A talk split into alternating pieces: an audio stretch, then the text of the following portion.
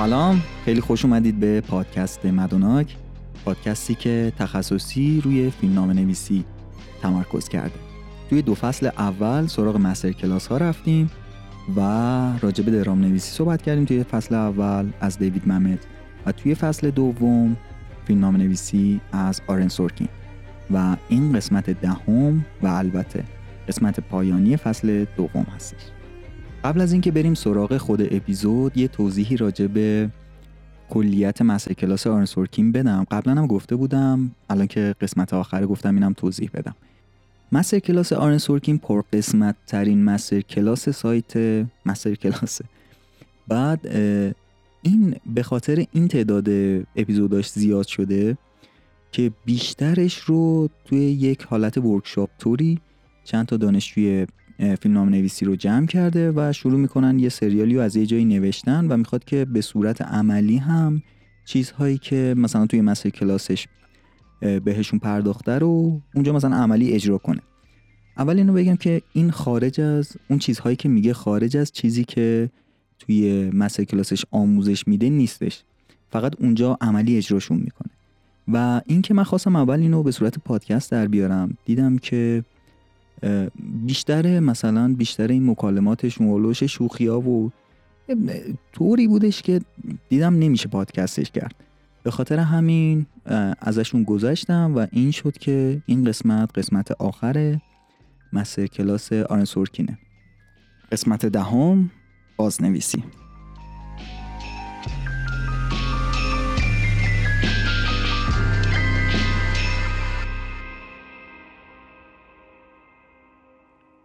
آرن سورکین اینجوری میگه که شما قبل از اینکه شروع کنید فیلم رو بنویسید قطعا یه انگیزه شدیدی براتون ایجاد شده که این ایده ای که دارید رو بنویسید. قطعا این ایده پر از صحنه های جذاب پر از صحنه های احساسی صحنه های اکشن چیزایی که واقعا شما رو بهتون انگیزه و انرژی داده تا اون رو بنویسید.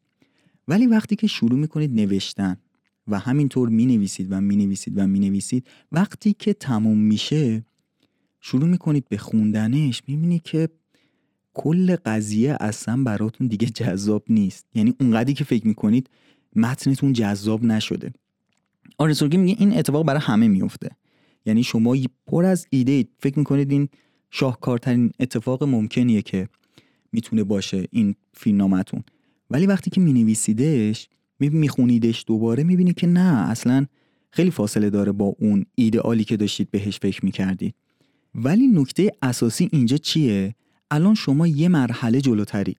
یعنی چی؟ یعنی اینکه شما نشستید پشت سیستم و به صفحه سفید نگاه کنید. حداقل این صحنه رو می‌خونی می‌بینی کار نمی‌کنه.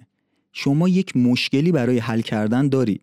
یعنی می‌دونید که آقا این صحنه کار نمی‌کنه. این صحنه جذابیتش اونقدری که فکر می‌کردم زیاد. یه مشکل برای حل کردن دارید. یه چیزی که باهاش کار کنید دارید. پس اولین نصیحتی که آرن سورکین به ما می‌کنه اینه که اول از هر چیزی اول از هر چیزی قبل از اینکه ریرایتتون رو شروع کنید بازنویسیتون رو شروع کنید متنتون رو تا آخر تموم کنید. اینطوری نباشه که مثلا یهو رسیدید به صفحه 25 25 فیلم نامتون و بگی که من هنوز ضد قهرمانم و معرفی نکم یا اصلا حادث محرکم هنوز شکل نگرفته هنوز انجامش ندادم شما کاری که باید بکنید اینه که متن رو هر طور شده به آخر برسونی. مثلا آرنسورکی میگه که شاید در نهایت شما با یک فیلمنامه 400 صفحه‌ای بی‌نظم و بدون هیچ ساختاری و پر از اتفاقات چرت و پرت و اضافه کاری باشه. ولی وقتی که متن رو به آخر برسونی شما یک متریالی دم دستت داری. که وقتی که می‌خونی شروع می‌کنی تک تک مشکلات رو حل کردن. یعنی به یک ماده خامی الان رسیدی. دیگه اون صفحه سفیده بهت فوش نمیده پشت مانیتور. دیگه الان کار می‌تونی انجام بدی. اگه که نوشتن رو شروع کرده باشید به صورت جدی می‌دونید این حال چیه. وقتی که نشستید هی داری فکر می‌کنیم منتظری که مثلا یه ایده بزنه به سرت. حالا یه موضوعی هم بهت دادن یا اصلا می‌خوای یه فیلم کوتاه بنویسی جشنواره ای در پیش روی یا مثلا یه کار دانشجویی می‌خوای بنویسی هیچی نیست. یه صفحه سفید زل زدی قشنگ آدم اسم می‌کنه اون صفحه سفیده داره بهش پوش میده. تنها چیزی که نوشتی اینه که اسمتو نوشتی اسم فیلمو نوشتی اسم نویسنده رو نوشتی تو بهترین حالت. و سر کار خیلی شده که یک روز برم با صفحه سفید شروع کنم و با صفحه سفید اون روزو بیام بیرون. ولی وقتی که شما یه ماده خامی داری مثلا همون چیزی که آرنس میگه 400 صفحه نوشتی الان میخونیش می‌تونی بفهمی ایرادش کجاست. حالا یه سرنخی داری که کار انجام بدی. به خاطر همین اینطوری میگم. پس اولین چیزی که آرن سورکین به ما میگه اینه که هر طور شده داستان رو به پایان برسونی دومین چیز میگه وقتی که این ماده خام حاضر شد آماده شد الان مثلا 400 صفحه نوشتی. یه مثال باحال می‌زنه. میگه که وقتی که از میکلانج پرسیدن که مجسمه داوود رو چطور ساختی با این همه ظرافت. میگه که من یه تخت سنگ مرمر دیدم و هر چیزی غیر از داوود رو ازش حذف کردم. و الان اون 400 صفحه‌ای که شما نوشتید حکم اون سنگ مرمری رو داره که دست میکلانج افتاده بود. سورکین میگه وقتی که شما تا پایان فیلمنامه رو می‌بری اون موقع است که متوجه میشی در حقیقت فیلمنامه راجب چیه. کشمکش اصلی داستان راجب چیه. و حالا تنها کاری که تو باید بکنی اینه که هر چیزی غیر از اون رو حذفش کنی. مثال می‌زنه میگه که برای فیلمنامه امریکن پرزیدنت اولین درفت من 450 صفحه بود. و وقتی که من 450 صفحه رو نوشتم فهمیدم که داستان اصلی من راجع به این رابطه عاشقانه که توی فیلم شکل می‌گیره. و من سعی کردم هر چیزی که اضافه بر این هست رو حذف کنم. پس این برای من ممکن نبود. تا وقتی که من داستان رو تا انتها بنویسم و حالا ماده خامی که دارم اضافاتش رو بگیرم و مشکلاتش رو حل کنم. یه مثال دیگه هم که سورکین می‌زنه میگه که یکی از فیلم هایی که از نظر من شاهکاره توی فیلم نامه و من خیلی دوستش دارم فیلم لینکونه. و میگه من در جریان ساخت لینکون بودم و لینکون که اسپیلبرگ ساخته. میگه وقتی که فیلمنامه رسید دست اسپیلبرگ چیزی هولوش 500 صفحه بوده. و بعد از اینکه اسپیلبرگ خونده گفته که ما باید تمرکزمون رو بذاریم روی این قسمت زندگی لینکن که قرار لایحه 13 که برداشتن بردهداری بوده تمرکز کنیم. و این شده که این فیلم انقدر خوب شده. اون 500 صفحه رو برداشتن و هر چیزی که غیر از اون بوده رو حذف کردن از فیلم نامه و حالا سورکی میگه که شما وارد یک چالش اصلی توی ریرایتینگتون میشید. خودش بهش میگه که killing your darlings عزیزاتو بکش. یعنی که میگه که برای من سختترین کار اینه که اون قسم مثلا یه سری صحنه ها نوشته که واقعا دوستش داری یه سری صحنه ها هست واقعا باش ارتباط برقرار می‌کنه. یه سری دیالوگا هستش که خیلی خوب از کار در اومده ولی می‌بینی که خیلی ربطی به بدنی اصلی داستانت نداره و مجبوری که اونو حذفش کنی و این یکی از لحظات سخت هر نویسنده است. ولی میگه که خب یه سری فیلم ها هم هستش. میگه مثل مثلا فیلم فارگو برادران کوئن یا فیلم مگنولیای پال توماس اندرسون. میگه من نسخه فیلم پال توماس اندرسون و فیلم مگنولیاشو نسخه 3 ساعت و 20 دقیقه ای شو دیدم. و میگه که خیلی از داستان ها ربطی به بدنه اصلی قصه نداشت. ولی اونجا اون قدرت کارگردان رو میرسونه. همینطور برای برادران کوئن رو مثال می‌زنه. یه قسمتیش رو توضیح میده. میگه که این قسمت واقعا ربطی به بدنه اصلی داستان نداره. یعنی از مسیر یه مقدار منحرف میشه. ولی خیلی خوب روی فیلم نشسته. میگه که اگر که خب می‌تونید همچین چیزی رو بسازید. میگه که من تو همون نسخه مگنولیا 3 ساعت و 20 دقیقه هم که دیدم میگم ما می‌دونستیم که باید یه سری قسمت ها حذف شه. ولی میترسیدیم که هر قسمتیش رو اول تحسین می‌کنه این کار رو میگه که از نظر من اون یک شاهکار بود و فکر می‌کردم هر قسمتیش رو من حذف کنم یه تیکه ای از این شاهکار رو دارم از بین می‌برم. و واقعا مونده بودیم که کدوم قسمت رو میشه حذف کرد. میگه که یه سری کارگردان هستن که اصلا برای همین معروفن که انقدر خوب این صحنه هایی که خیلی ربط اصلی به بدنه داستان نداره رو می‌تونن در بیارن و شما موقعی که فیلم می‌بینی از اون صحنه لذت می‌بری. میگه ولی من خودم اینجوری هم که مجبور میشم که یعنی میگه که اگه اون اونا برادران کوهن نبودن قطعا تهیه کننده اون قسمت ها رو حذف می‌کرد. و معمولا هم اینجوریه که برای کسی دیگر رو حذف می‌کنن خلاصه میگه که این یکی از سختترین قسمت های کاره که مجبوری یه سری صحنه که دوستشون داری یه سری دیالوگی که دوستشون داری یه سری جوکا که ساختی و دوستشون داری و در اومده مجبور میشی که حذفش کنی و به قول خدا سورکین بیراه ها رو بذاری کنار رو برگردی به راه اصلی و هایوی. البته بازم میگه میگه سلیقه شخصی من این نیست. من خیلی دوست ندارم هر چیزی که توی سریال یا توی فیلم یا توی نمایش می‌بینم مربوط به پیرنگ اصلی داستان باشه. و دوست دارم که وسطش به بیننده یه تنفسی با این خورده داستان ها بدم ولی خب خیلی مورد تایید استدیوها نیست و اینکه خلق همچین صحنه هایی که درست عذاب در بیاد کار ساده ای نیست.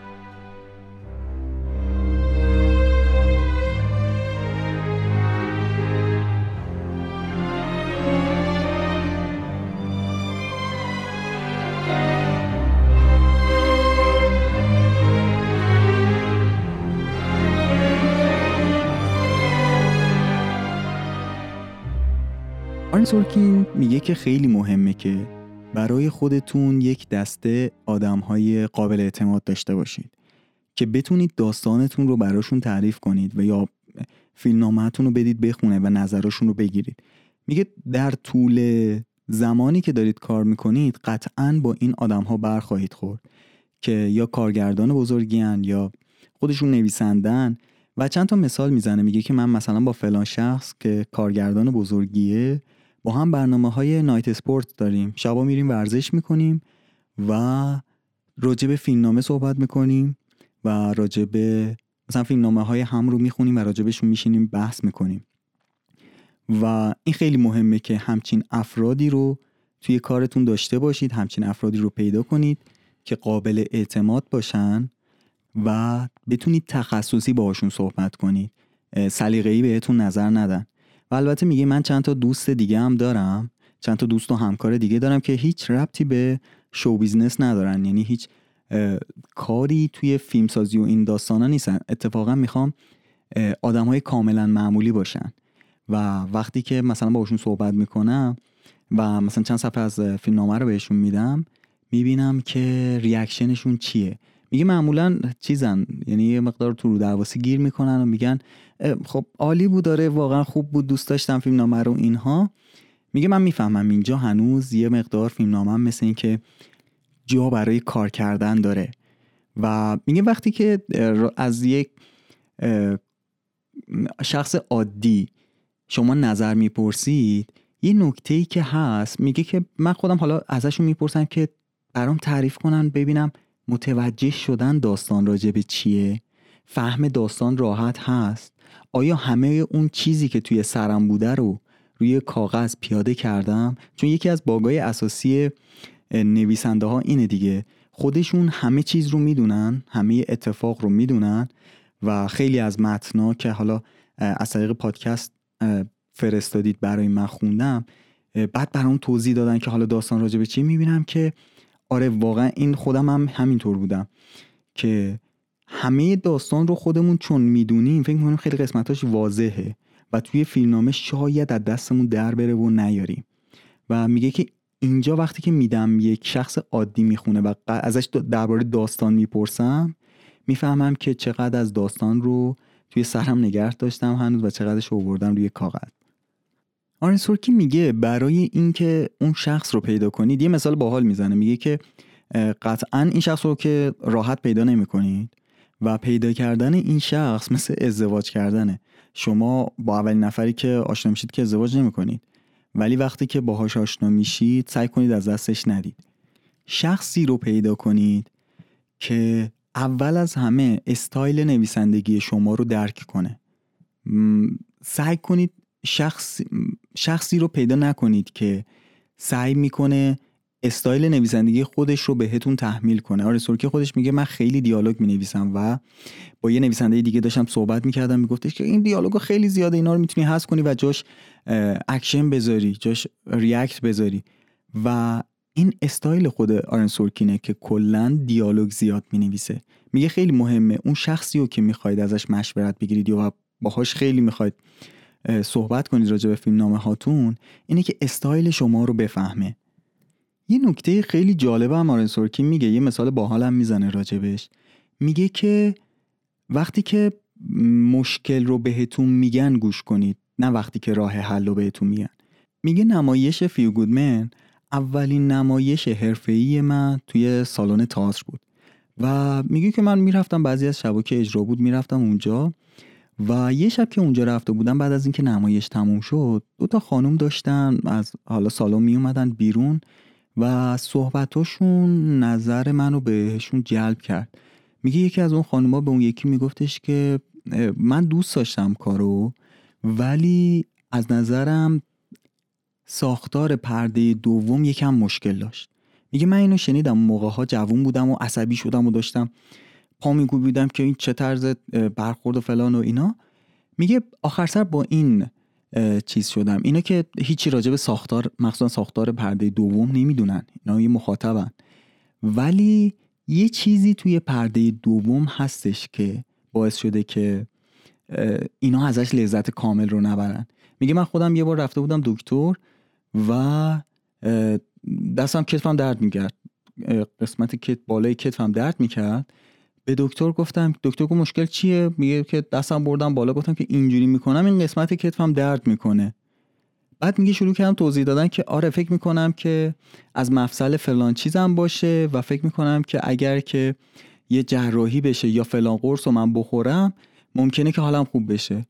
میگه یه لحظه به خودم اومدم گفتم که امیدوارم که این حرفای بعدش رو گوش نداشت. تنها قسمت به درد تنها قسمتی از صحبتام که به درد دکتر می‌خوره این اون قسمت اولشه که بهش گفتم آقا من دستام می‌برم بالا اینجاش درد می‌کنه. و دکترم از اینجا به بعدش رو گوش نداده چون اون تخصص اونه. میگه منم به این فکر کردم که اگر که یک مشکلی باشه یه چیزی هستش. یعنی یه چیزی هستش که نذاشته اون خانوما از پرده دوم لذت ببرن. ولی اصلا شاید ربطی به ساختار پرده دوم نداشته باشه ولی یه چیزی هستش. اونو دیگه تخصصش مال منه و من باید پیدا کنم. میگه الان اینجوری شده که من مثلا متنمو میفرستم نیویورک یکی از استدیوها و می‌خونن متنمو و میگن که زنگ می‌زنن به هم میگن که سورکین بیا که بشینیم با هم ورق بزنیم متنو. میگن دو سه روز بیشتر کار نداریم ولی میگه که من می‌دونم خیلی بیشتر از دو سه روز کار می‌بره به این لباس زیاد می‌برم و میرم نیویورک وقتی میشینیم توی دفتر با تهیه کننده و داره متن رو با هم دونه دونه ورق می‌زنیم میشینه یه سری ایراداتی می‌گیره یه سری صحبتهایی میشه و بعدش که من میام بیرون از اون جلسه خودم رو می‌خوام بکشم. چون که اولی که از دست خودم ناراحت میشم که چرا از همون اول متنم انقدر قوی نبودش که بتونم اونا رو راضی نگه دارم. فکر کنید آرن سورکین داره این حرف رو می‌زنه ها. میگه من خودم می‌خوام بکشم.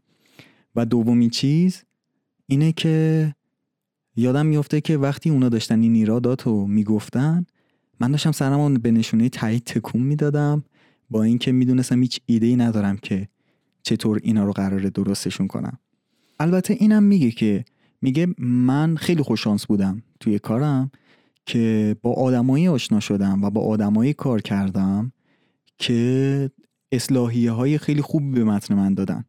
میگه به عنوان مثال من با دیوید فینچر کار کردم و هنوزم متنی می نویسم اگر وقت داشته باشه میدم بخونه و نظرش رو فینچر خیلی ساده و رک و پوسکنده به من میگه و معمولا اینجوریه که وقتی که نظرشون رو به من میگن اینجوری هم که چرا خودم مثلا اینو متوجهش نشده بودم.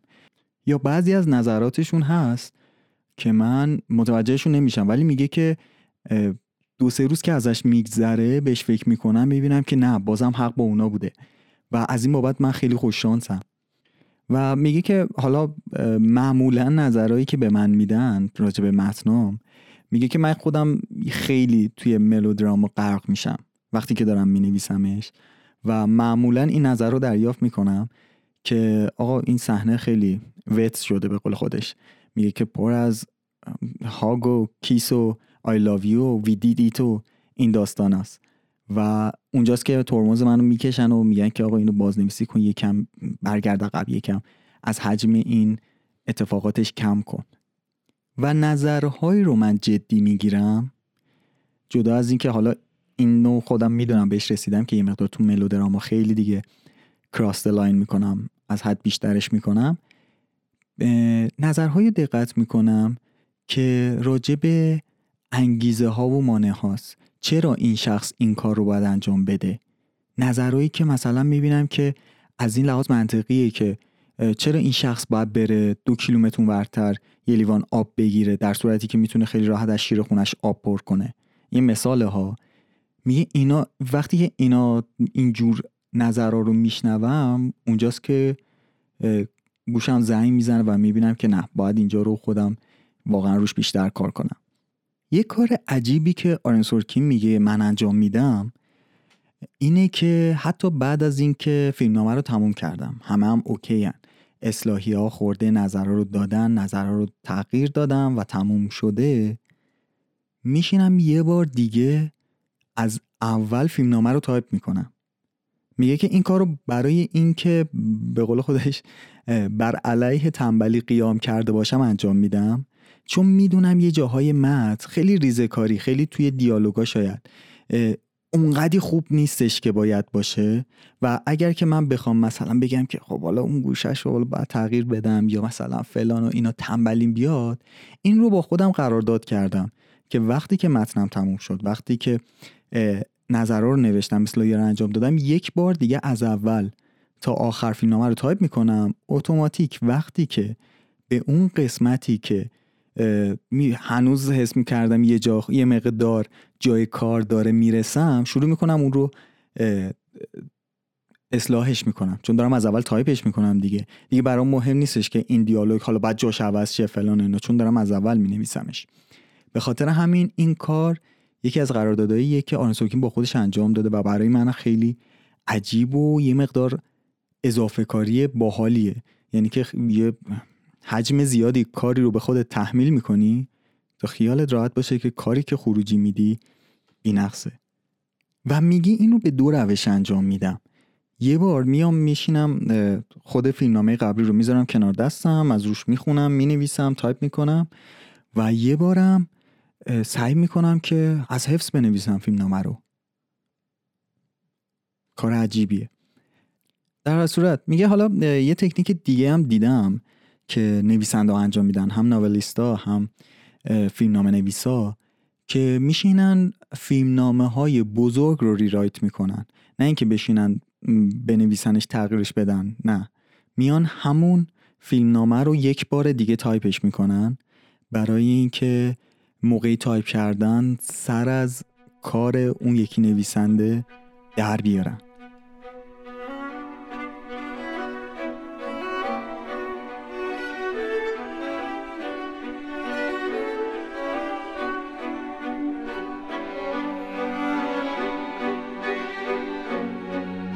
این بود پایان قسمت دهم و البته آخرین قسمت از فصل دوم پادکست مدونک.